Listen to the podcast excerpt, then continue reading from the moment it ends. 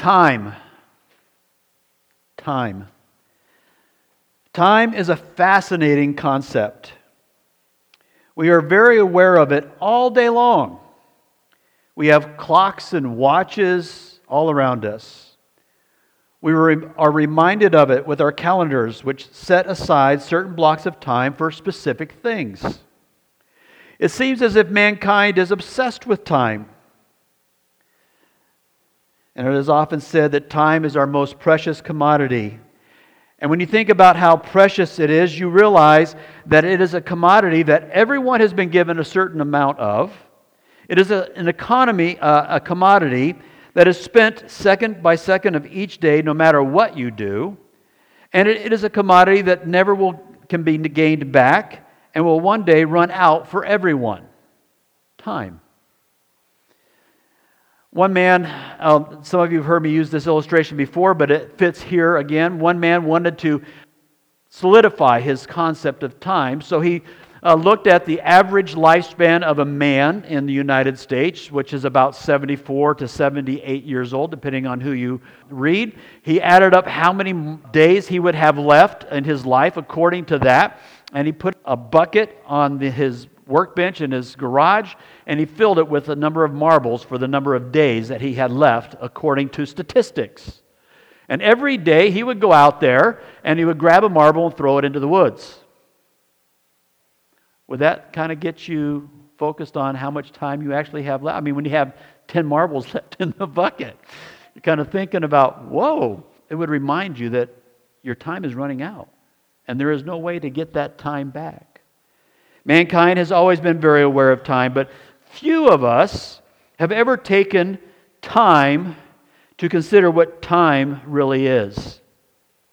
Consider this for a moment. What is time? Have you ever thought about defining it? Define time. This question has been discussed for centuries.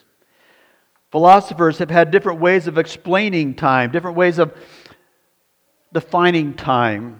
Some ancient Indian philosophers viewed time as a wheel. They believed there was a repeating of the ages over the lifespan of the universe, and this led to beliefs like reincarnation. Plato, a Greek philosopher, believed time was made uh, by the Creator at the same time or at the same instance as creation or as the heavens. Aristotle believed time correlated to movement, that time did not exist on its own but was relative to motion and the object, the motion of those objects.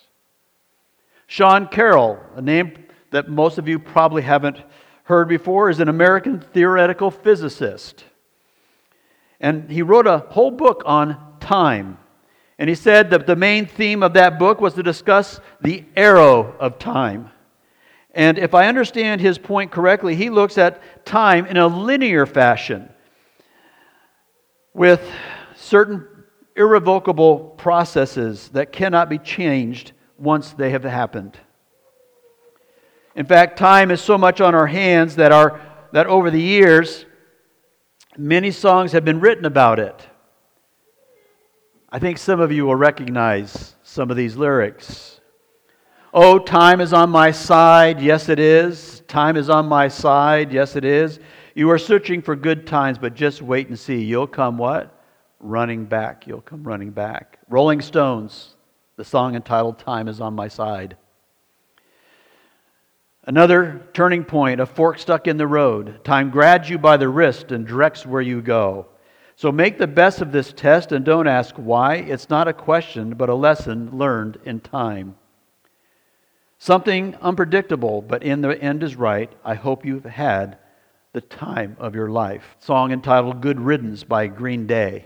As I was walking down the street one day, a man came up to me and asked me what the time was that was on my watch. And I said, Does anybody really know what time it is? Does anybody really care? If so, I can't imagine why. We've all got time enough to cry. Chicago, does anybody know what time it is? I've got one more song I want to bring to your attention, but before I do this, I want everybody to turn this morning to the book of Ecclesiastes. Turn with me, please, to the book of Ecclesiastes. If you don't have a Bible, if you didn't bring one with you, there's the red books in front of you are Bibles. And you can turn to page 705. 705, you'll find there Ecclesiastes chapter 3. And this passage is one of the most recognized passages in the entire Bible. It is so well known because of a popular song from the late 50s and early 60s. I wasn't quite born then, just letting you know, okay? Or at least of old enough to understand this song. As I read the lyrics of this song, I want you to actually track through Saul, uh, excuse me, Ecclesiastes chapter 3. Track through it. I'm going to read the lyrics and you just look at chapter 3 of Ecclesiastes. To everything, turn, turn, turn.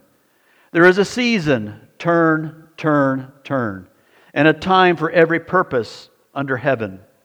A time to be born, a time to die, a time to plant, a time to reap, a time to kill, a time to heal, a time to laugh, a time to weep. To everything, turn, turn, turn. There is a season, turn, turn, turn, and a time for every purpose under heaven. A time to build up, a time to break down, a time to dance, a time to mourn, a time to cast away stones, a time to gather stones. To everything, turn, turn, turn. A time of love, a time of hate, a time of war, a time of peace. A time you may embrace, a time to refrain from embracing. To everything, turn, turn, turn.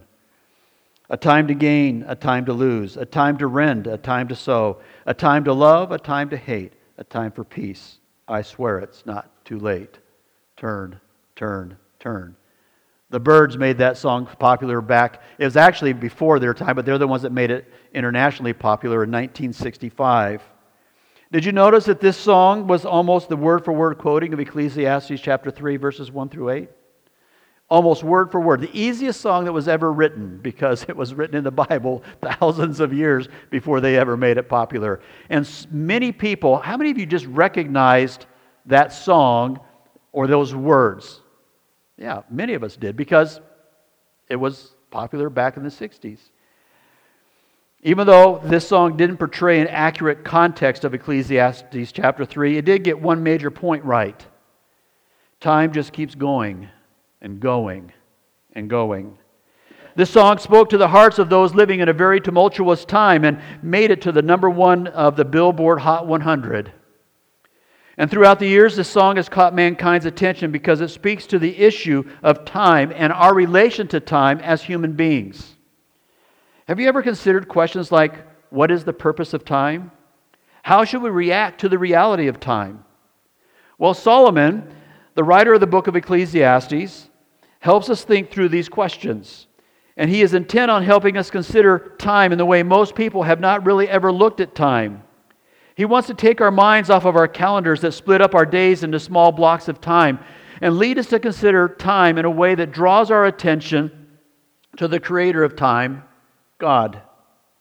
He wants to help us think through how we can live wisely in this world while time just turns, turns, turns. And he begins this by describing the reality of our lives, describing the reality of our lives in relationship to time. Let's take a look at Ephesians, uh, excuse me, Ecclesiastes chapter 3, verse 1.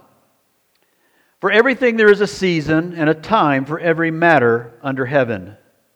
This is Solomon's main point for the first eight verses. And what I find very interesting is Solomon is just making a matter of fact statement. Everything is under time's control. Nothing in this world escapes time's control. Everything has a season, and nothing can change that. There is a time set for every activity under heaven. And think about what that means. Think about what that means.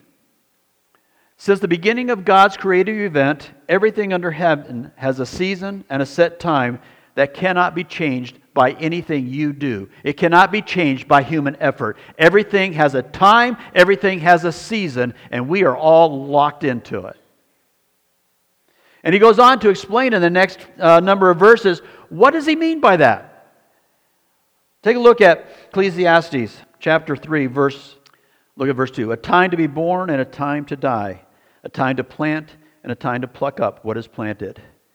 Every person here, we see in verse 2, has two appointed appointments in their lives that they did not make, they cannot change, and they absolutely had no control of. Did you ever think about that? The first appointment was our birth. We didn't set that appointment, but we all had it. We couldn't control that appointment, we couldn't reschedule it or modify it. It was set the day of our birth. The second appointment it is our death. And just like that first appointment, we didn't make it, we can't modify it, we can't cancel it. It has already been set, and we will be there at the scheduled time no matter what we do. The time of our death. In fact, the psalm, the psalmist in Psalm 139 helps uh, clear this up or helps us to understand this. It says in Psalm 139, verse 16, Your eyes, God's eyes, saw my unformed substance. In your book were written Every one of them, the days that were formed for me, when as yet there was none of them. Who sets the time of your death? Who sets that appointment of your death before you're ever born? And we again we see in verse 2 a time to be born and a time to die, and there is nothing that any of us can ever do to change that. The second part there of verse 2 farmers and gardeners know this a time to plant and a time to pluck what is planted. Do they get to choose the season that they plant? Nope. They must plant at the right season. If they don't plant at the proper time, they're wasting their time. You can't plant seeds in the middle of December. True? You have to do what? Who controls that time? If you don't harvest at the proper time, You've wasted your time because it's set. You have no control. As we move on to verse 3, a time to kill and a time to heal, a time to break down and a time to build up. In the first part of that, it says a time to kill and a time to heal. My son, most of you know, is a police officer, and he understands this very, very well. There are times when he sees a child in distress and he goes to that child to bring safety and security into their lives. He gives them a hug and heals their fear, but he also knows there may be a time he has to kill because others are trying to kill him or somebody else. Fortunately, he has not had to deal with that time yet. But there is a time to kill and there is a time to heal, and that's set. The second half of verse 3 a time to break down and a time to build up. And builders know this very well. They often must decide if it's time to tear a building down and start over or if it's time to repair the building. A time to build and a time to tear down. In verse 4, a time to weep and a time to laugh, a time to mourn and a time to dance. Basically, what the Solomon is saying, there are specific times for all of our emotions. And we usually don't have control over the situations that cause them, do we? Our emotions are even controlled by time. We don't schedule a time to laugh at every Monday at 2 p.m. Every Monday, 2 p.m., I'm going to laugh. It doesn't work that way. Time controls when we're going to laugh. We don't plan to cry or mourn every other Wednesday evening at 5 p.m. Why? Because it's not something we control. Time controls. Even these times for emotions are set by time. And then we start in verse 5 a time to cast away stones and a time to gather stones together, a time to embrace and a time to refrain from embracing, a time to seek and a time to lose, a time to keep and a time to cast away, a time to tear and a time to sow, a time to keep silent and a time to speak, a time to love and a time to hate, a time for war and a time for peace. Think about war and peace for just a minute. Can na- nations plan for war and peace? Can a nation say, we'll schedule to live in peace for the next five years? And then the next three years after that, we'll schedule for war. What schedules war and peace? Time. Time.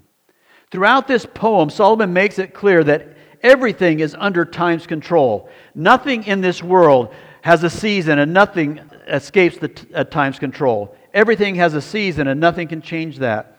There's a set time for every activity under heaven.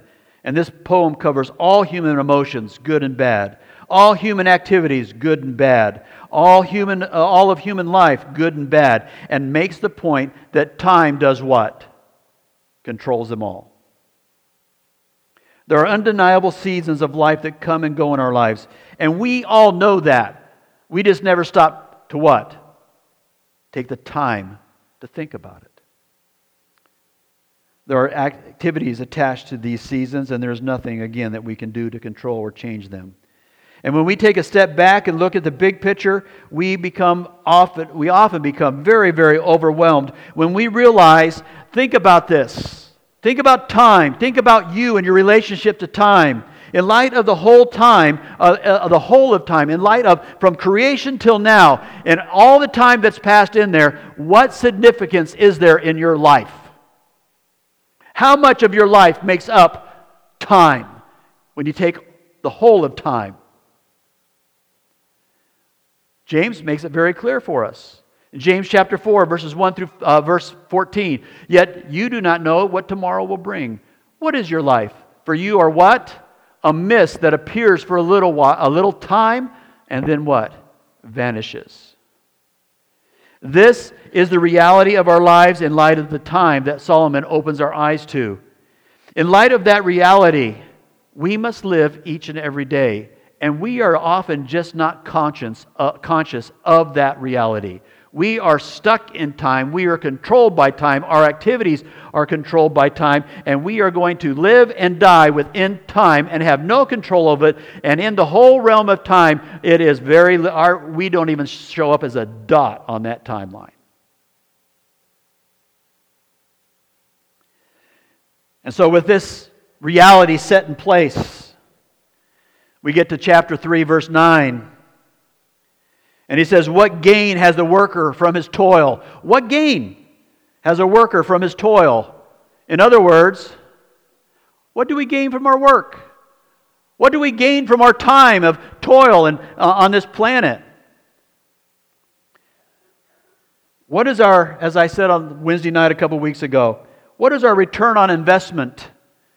And his implied answer in light of the poem is is something that shakes us to our very core. What do we gain? And here is the truth. Here is the reality of the matter. What do we gain in this time? And the answer is nothing. There is no net gain. What do we gain from our work? Our toil? Nothing. A baby is born, and what? Someone else dies. You laugh today, and you will cry tomorrow. You buy something today and you throw something out when? Next week. There is no net gain in life. You came into this world with nothing and you will leave this world with what? Nothing. What gain is there in all of your toil?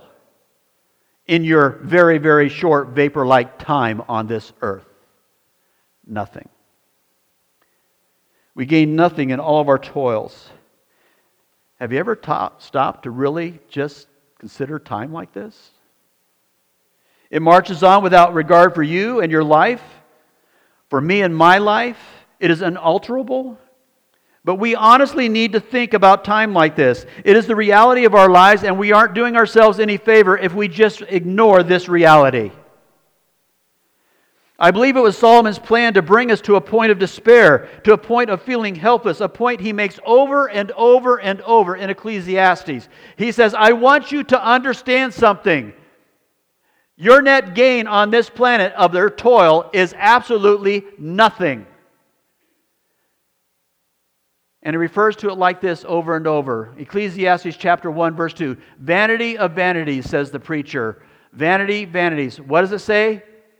All is vanity. Ecclesiastes chapter 2, verse 11. When I consider all that my hands had done and the toil I expected, expended in doing it, and behold, all was vanity and the striving after the wind, and there was nothing to be gained under the sun. All is vanity. Ecclesiastes 1:14 I have seen everything that is done under the sun and behold all is vanity and a striving after the wind. Solomon is saying we need to stop what we're doing, stop in our process of time, stop looking at our calendars and understand that our toil is vain. There is no net gain out of all of this. All of our work, all of our accomplishments are worthless, and the marching on of time is a big part of why that is true. Why does Solomon want to bring us to this place of despair? Because he wants to shatter our confidence in what this world has to offer and direct our hearts and minds to the one who created time itself, to the one who controls and directs time. He wants us to see and understand that God is the one who is in control. You are not. And the only way that we will ever come to that point, the only way we will ever come to that conclusion is when we understand that time is in control. We have nothing that we can change in it, and our day of our death and what we accomplish, both good and bad, is set in time, and then it ends very quickly. And Solomon says, I want to shake you out of that, and I want to show you and introduce you to somebody who is actually in control of time itself. God is the one who is in control. And we see that in verses 9 through 15. Let's just read a couple of those and then we'll walk through them. Let's start in verse 10. I have seen the business that God has given the children of man to be busy with. He has made everything beautiful in his time. Also, he has put eternity into man's heart, yet so that he cannot find out what God has done from the beginning to the end. I perceive that there is nothing better for them than to be joyful and to do good as long as they live. Also, that everyone should eat and drink and take pleasure in all his toil. This is God's gift to man. We need to understand something that up to this point in time in our passage, that Solomon has never once mentioned God in this whole idea of time. But in the next six verses, God is referred to nine times. You think he's making a point? He goes, I brought you to a place where you understand where you, st- uh, uh, where you stand in relationship to time and that there is no net gain in your toil. And now he says, I'm going to switch you from that point, from that despair, to a person that I want you to understand very intimately, and this is God. And he says, I'm going to tell you about God nine times. Why does Solomon want to direct our minds towards God? Because God is responsible for all of this. He is the one who's given man the business of life. Look at verse 10. I have seen the business that God gives to the children of man to be busy with. He is the one who controls time in an appropriate manner. Look at verse 11. He has made everything beautiful in his time. Also, he has put eternity into man's heart, yet so that he cannot find out what God has done from the beginning to the end. God has given man the business of life, and he has done it in a way that all the pieces fit together beautifully. God has also created mankind with the ability to instinctively know there is something bigger in this life, a sense of eternity. We see that in the last part of verse 11. And this is what sets us apart from the animals an awareness of eternity. An awareness of eternity. This is why no matter what we accomplish in the end, there's a sense of incompleteness, a sense of dissatisfaction, because ultimately we know deep inside there is a bigger purpose for our lives than what we accomplish where? Here in time. There's something out there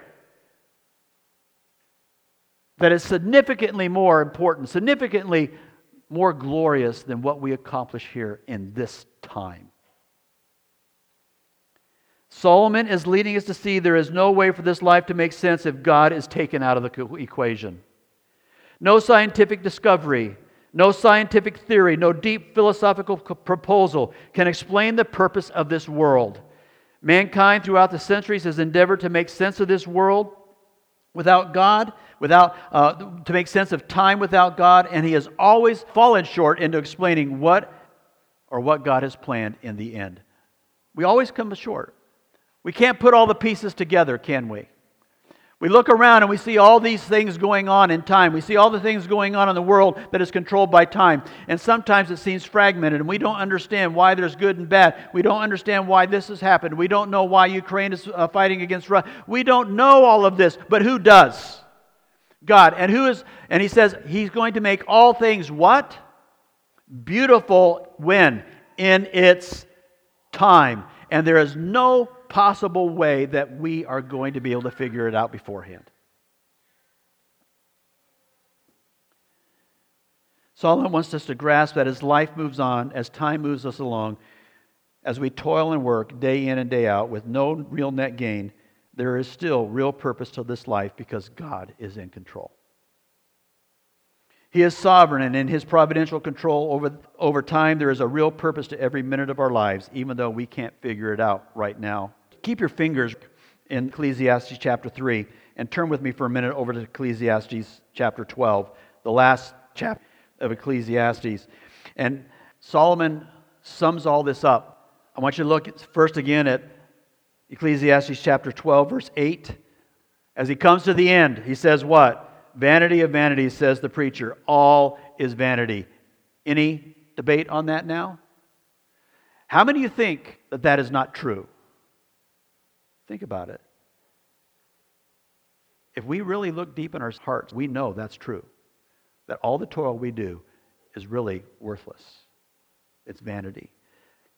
But then there, it becomes worthwhile when you look at verse 13, chapter 12 the end of the matter, when this has all been heard, when everything I, I look around and see is vanity, fear God and keep his commandments, for this is the whole duty of man. For God will what? Bring every deed into judgment with every secret thing, whether good or evil. Who makes life worthwhile? God, because he puts everything together in his time, in his way. And we find out going back to chapter 3 that it will be what? Beautiful. reflect for a minute on what it means for God to be providentially in control. In other words, what are God's works of providence? This is a major theological doctrine that we see throughout the Bible. What are God's works of providence? They are the holy, wise, and powerful acts that God preserves and governs all his creatures and their, and their actions by. It is God's holy, wise, and powerful acts that he governs all his creatures and their actions by. That is what is meant by God's providence. There is nothing in the realm of time that God doesn't minutely govern. Grasp what is being said here about the immensity of God. There is nothing down to the minutest detail of all of time that God does not control and have control of. We find it in the Bible, just a couple of examples. He, go, uh, examples. he governs each death of each sparrow.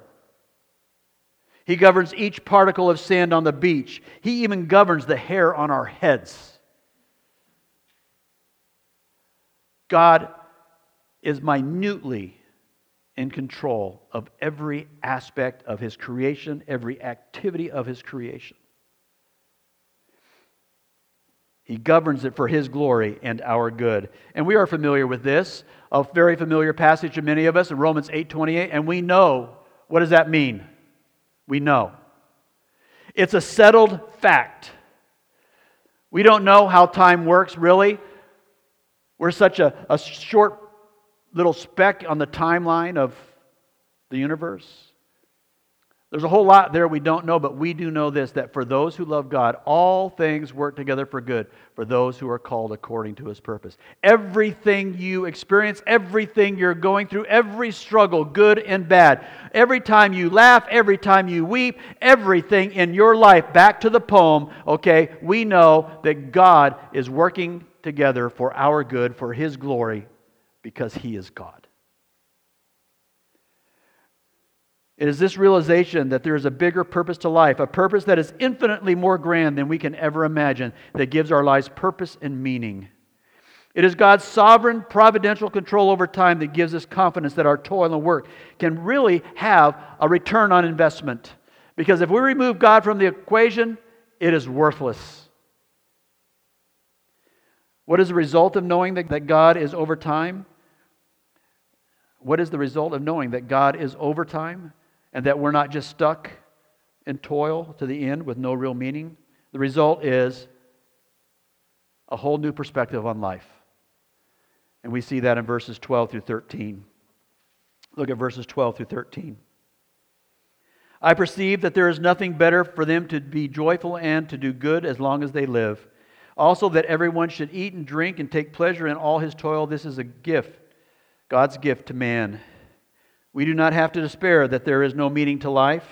When God is placed in the proper place of life's equation, then our toil becomes a pleasure because God has given himself as a gift to man. You know what makes life worthwhile? God has revealed himself to us. If we didn't know God existed, if God did not reveal himself to us and that he is over control of that whole idea of time, our lives would be full of despair. We would look at life as vanity, vanity, because we understand that we work so hard through all of our lives, and at the end we die and somebody else gets what we did. If you take God out of the equation, there's no purpose in life. God has given us Himself as the gift. We can't understand what's going on in time. We don't understand everything that God is doing, but we understand who God is. And He's given us Himself. He's revealed to us himself to us, and we can look at him and say, I trust you. And I can rest in that, even though I don't understand all of what's going on in my life, all that you have going on in time.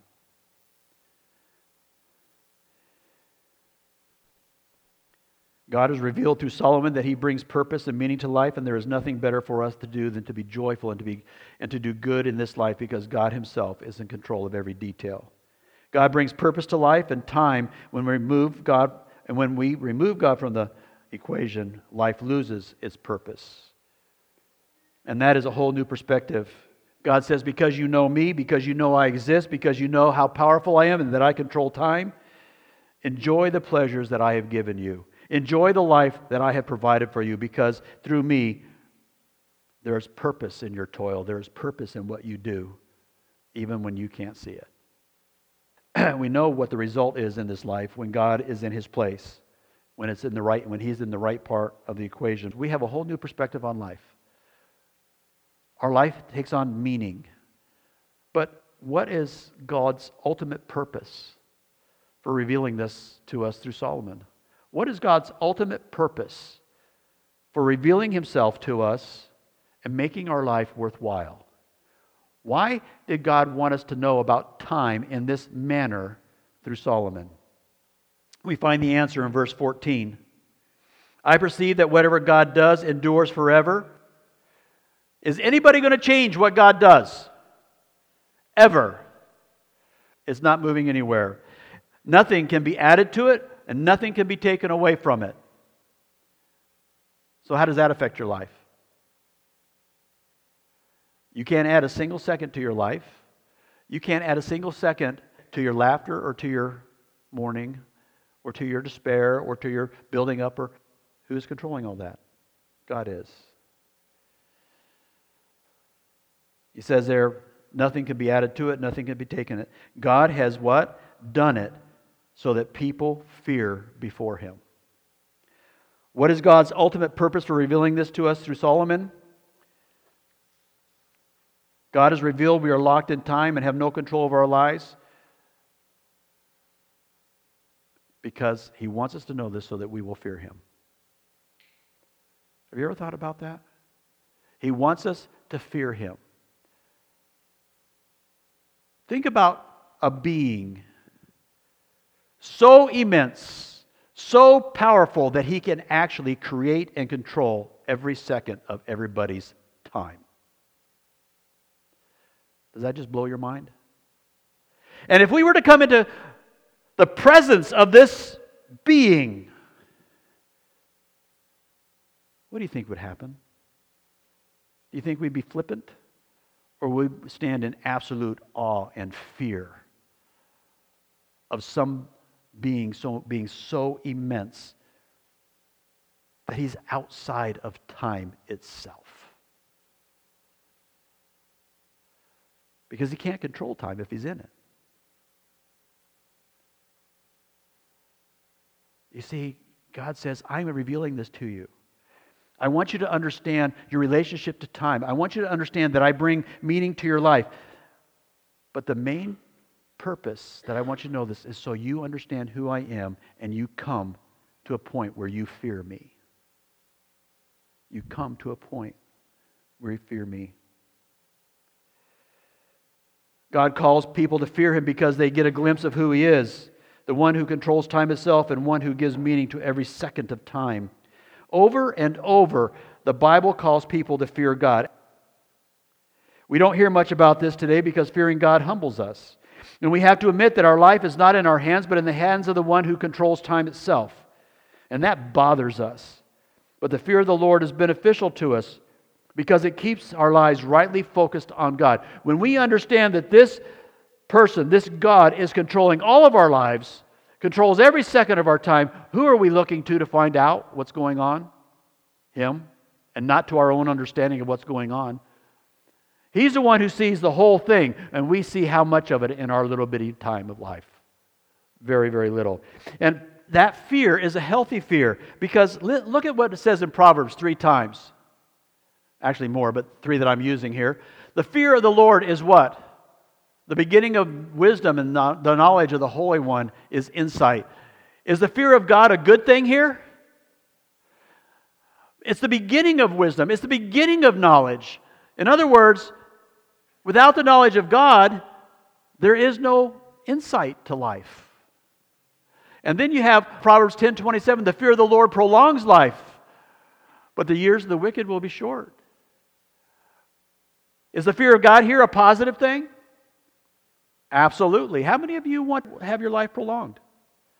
Then we see in Proverbs 14 27, the fear of the Lord is a fountain of life, that one may turn away from the snares of death. Again, we see that the fear of the Lord, the fear of God here, is a good thing. It is a benefit to our lives. To know God, to grasp that He controls time itself, leads us to fear Him as a being who is incomprehensible. But this fear brings a benefit to our lives because that fear causes us to order our lives in light of God's purposes and plans and not our own. But because of sin, we don't naturally fear God. We remove him from life's equation and live as if he isn't there. Day in and day out, we just go through our emotions, we just go through our jobs, we just go through our lives, we go through our hobbies, and we never acknowledge the time that God is actually controlling everything that we do on any given day. And without God in our day, what I'm doing is nothing and is worth nothing.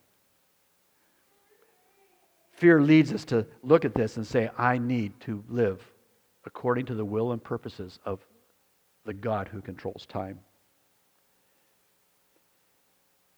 When we see ourselves as God of our lives, this rebellion will eventually lead us to stand before God in judgment. When we take God out of the equation and live each day in and out and order our lives around what we think should happen and how we think it should be, and we take God out of the equation, we take God out of our decision making, we take God out of our daily lives because He just doesn't exist, as many people out there believe today, there will be a judgment at the end. There will be a judgment at the end. But in God's providential plan, He orchestrated specific events in our time. Think about this. He orchestrated very specific events in our time to provide a way for us to overcome our sin through His Son, Jesus Christ. God orchestrated time to provide a Savior for us when we could not have a relationship with God because of our sin, when we did not want to acknowledge that God was in control, when we did not want to have God control our time and we wanted to be our own gods, God says, I love you, I care for you, I am gracious and merciful towards you. I am going to arrange all of time from the beginning of creation to the time that we find ourselves right now to the time when Jesus Christ died. He says, I'm going to orchestrate it all to make sure that a Savior can come and think about what had to be orchestrated for Jesus Christ to die on a cross. Rome had to be in power. And Rome had to conquer all of the known world at that point in time. Think of all the minute details, all the empires that had grown and all the empires that had fallen, all the storms on the seas, everything, everything in time came to a specific point in time so that Jesus Christ, it was ordered in a way so that Jesus Christ could come and die for us. Mary had to be a certain age, Joseph had to be there. Elizabeth and Zechariah had to be at a certain place at a certain time. Zechariah had to be in the temple, chosen by lottery to stand before the altar of incense to do what his priestly duty was, he had to be there at that exact time so that the angel could come down and say, What? Oh, by the way, your old wife is going to have a child. All of that had to be orchestrated by God. And you go, how do you know this? Well, let's take a look at Galatians chapter 4, verses 4 and 5. But when the fullness of time had come, what does that mean? Everything was fulfilled that God had in his timeline. God sent forth his son, born of a woman, born under the law. All those things had to be true to redeem those who were under the law so that we might receive the adoption as sons. In the fullness of time, and who made that happen? God. In the fullness of time, in God's providential control over time, God sent His Son Jesus into the world to provide a way for us to be saved from our sins so that we could live within our time on this earth, acknowledging and worshiping God who rules over time. You live, your heart beats, you breathe so that you can acknowledge and worship the one who saved you and has proven that he saved you and proven that he had the ability to do it because he is bigger than time itself. No government, no person, no natural disaster could change God's plan. In fact, every single one of those things and millions and millions of other things, multitudes of things that we can't even comprehend, were used by God to prepare for the time when Jesus Christ would hang on the cross and die for us. A God who rules that sovereign over time is a God who should be worshiped by every single human being who walks this planet.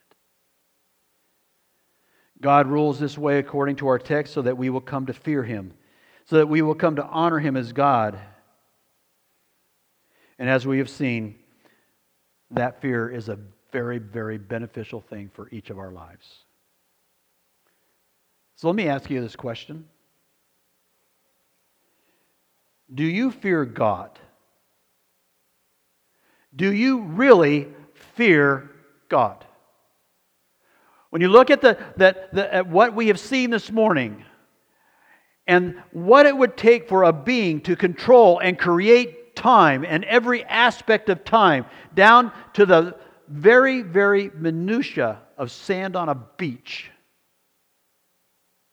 do you fear that person do you fear that god that you order your life around that person because you understand who he is do you really fear God? It is only when you come to fear God that you come to a place where you can really worship Him or acknowledge that you even need Him. In light of what Solomon says about time, every person here this morning is here because God, the God who created time, caused you to be here. You are sitting here this morning because of whom? Because God ordained it in His timeline. But you did all that. You chose, I mean, from our perspective, we chose to do all that, right? But in the grand scheme of things, we understand from this poem, we understand from Ecclesiastes chapter 3, verses 1 through 15, that you are here because you are part of God's what? You're part of God's timeline to be here this morning at this minute, at this point in time. Do you have a sense here this morning that what you are doing, what we are doing, we are doing before this God who is sovereign over time. If you don't fear God, if you don't revere Him, why not? We all know this is true to some extent in our hearts, don't we? If anybody, if any human being would just sit back and look at time and define time and understand what time is, they have to come to a point where they say, There's something out there that I don't understand. all of us know in the deepest part of our being that when we look at what we looked at this morning is true. We all know that time keeps rolling on, carrying us along, and then we are helpless to do anything about it. But the one who controls time, who gives us breath, who keeps our hearts beating, and is to be feared by believers and unbelievers, he gives this life purpose and meaning. Believers fear him not because we are his enemies any longer, but because we know who he is, the holy sovereign Lord that leads us to worship him with all of our lives, because he has opened our eyes to the fact that he is a sovereign, providential God. And we fear him not because we're his enemy, but we fear him because of who he is. Don't ever think, don't ever think that you're going to come up to God and give him five. Not going to happen. When we stand before this holy God, this infinite God, this God who controls and created time, we are going to feel undone. And we're going to fall to our faces and pray that we live, even when we're saved. And we see this to be true in Revelation. The Apostle John was saved. There is absolutely no doubt about that. True? And when he came face to face with the living, glorified Christ in his deity, in his Shekinah glory, a man who had served God and been with Jesus Christ for all of his ministry and served God, he was well into his 80s at this point in time. When he came face to face with the one that loved him, the one who had, he had leaned on his bosom, and he came face to face with that God. What did he do? Fell down as one that was dead. He didn't come and lean on his bosom again because he saw who God was in his glory and his holiness. Unbelievers need to fear him because of who he is. Just because they have chosen to ignore his existence to take him out of the equation doesn't mean he doesn't exist. If you are here this morning and you have recognized that you really have taken God out of the equation, that you have uh, this idea that you're God of your life, that you control your life, you control your destiny, if you find yourself in that position, I want to be very, very clear to you. Know that you will stand before God, this God who is sovereign, even over time, one day in judgment.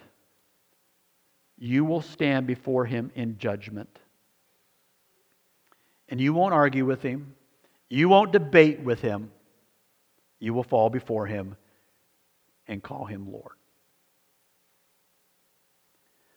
But this God that will judge you, if you removed him from your equation, but this God is a God of love and mercy, and that is why, in the fullness of time, he sent his Son, Jesus Christ, to die on the cross for you he provided a way to save you from your sins so that He can come back into the equation of your life as your God and Savior instead of as the God who will judge you. I pray that Solomon's reflections on time this morning has helped all of us see the God of the universe in a new light. I pray God has used Solomon's reflection on time to help you grow in your understanding of His sovereign and providential care and control. I pray that what we have learned about time and seen from a bigger perspective has caused you to want to bow your knee to the sovereign, providential God every moment of every day because He's the only person that brings meaning to your life. And if God has revealed to you this morning that you're still either living like you're the God of your life or has revealed to you that you really see yourself as the God of your life, if you want that to change, then there is a Savior. His name is Jesus Christ. And belief in Him can bring you back to a point where God is in your equation and your life can have immense meaning. And I would love to show you how that can happen.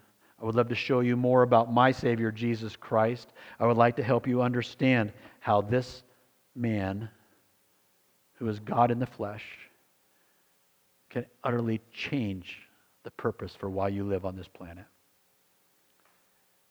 I pray and ask that you would give me the opportunity to do that.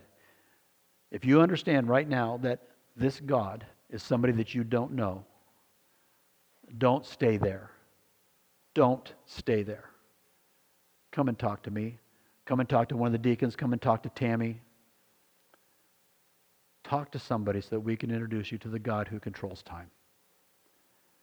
And we can introduce you through his, to him through his son, Jesus Christ.